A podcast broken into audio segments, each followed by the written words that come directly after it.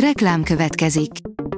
A műsort a Vodafone Podcast Pioneers sokszínű tartalmakat népszerűsítő programja támogatta, ami azért jó, mert ezzel hozzájárulnak ahhoz, hogy a felelős üzleti magatartásról szóló gondolatok, példák minél többekhez eljussanak. Köszönjük! Reklám hangzott el. A legfontosabb hírek lapszemléje következik. Alíz vagyok, a hírstart robot hangja. Ma október 18-a, Lukács névnapja van. A Telex szerint a palesztinokért akartak tüntetni, nem a Hamász mellett, de Orbán szavára azonnal lépett a rendőrség.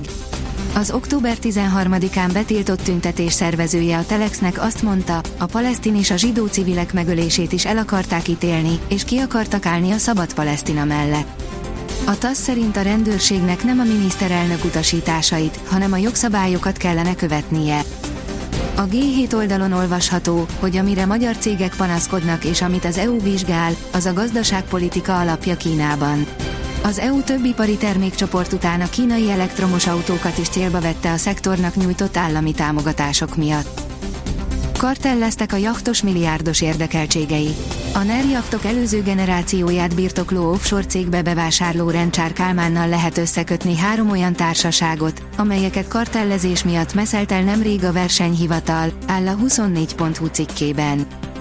A Forbes írja, Pierce Brosnan hamarosan a saját hangján, magyarul szól ki a tévéből és a szinkronszínészek nem tehetnek semmit.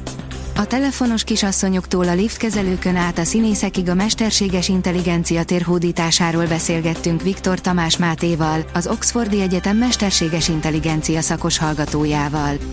Tamás szerint a valódi AI forradalom a következő két évben inkább a háttérben fog zajlani, de az is nagy változásokkal jár majd. Még nincs ott, egy pont a litván válogatott ellen, írja a Hír TV. A magyar labdarúgó válogatott két gólos hátrányból egyenlítve 2-2-es döntetlent játszott Litvánia vendégeként a Kaunasi Európa bajnoki selejtező mérkőzésen, így bár csoportja élén maradt, nem biztosította be részvételét a kontinens viadalra. A magyar mezőgazdaság szerint gomba szépségversenyt tartottak. Hétvégén a Magyar Természettudományi Múzeum a Magyar Honigombász egylettel együttműködve megtartotta szokásos őszi gomba kiállítását, melyen gomba szépségversenyt is rendeztek. Erre saját gyűjtésű gombákkal nevezhettek a látogatók. A klímaváltozás miatt nincs elég anyateje a jegesmedvéknek. Sok jegesmedve szervezete nem tud elegendő mennyiségű vagy megfelelő minőségű anyatejet előállítani a felmelegedés miatt.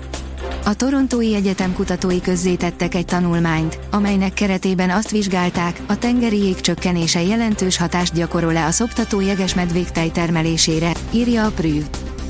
A privát bankár írja, izraeli háború, rakétatalálat ért egy kórházat, Joe Biden nem utazik Ammánba.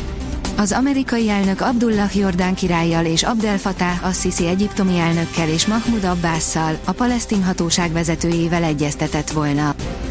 Ezt tanácsolja autósoknak a beperelt szakember.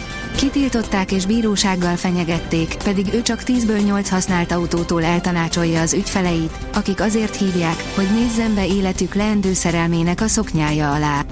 Egy autóvizsgáló hétköznapjai és a vásárlók által kerülendő csapdák az autópiacon, írja a vezes.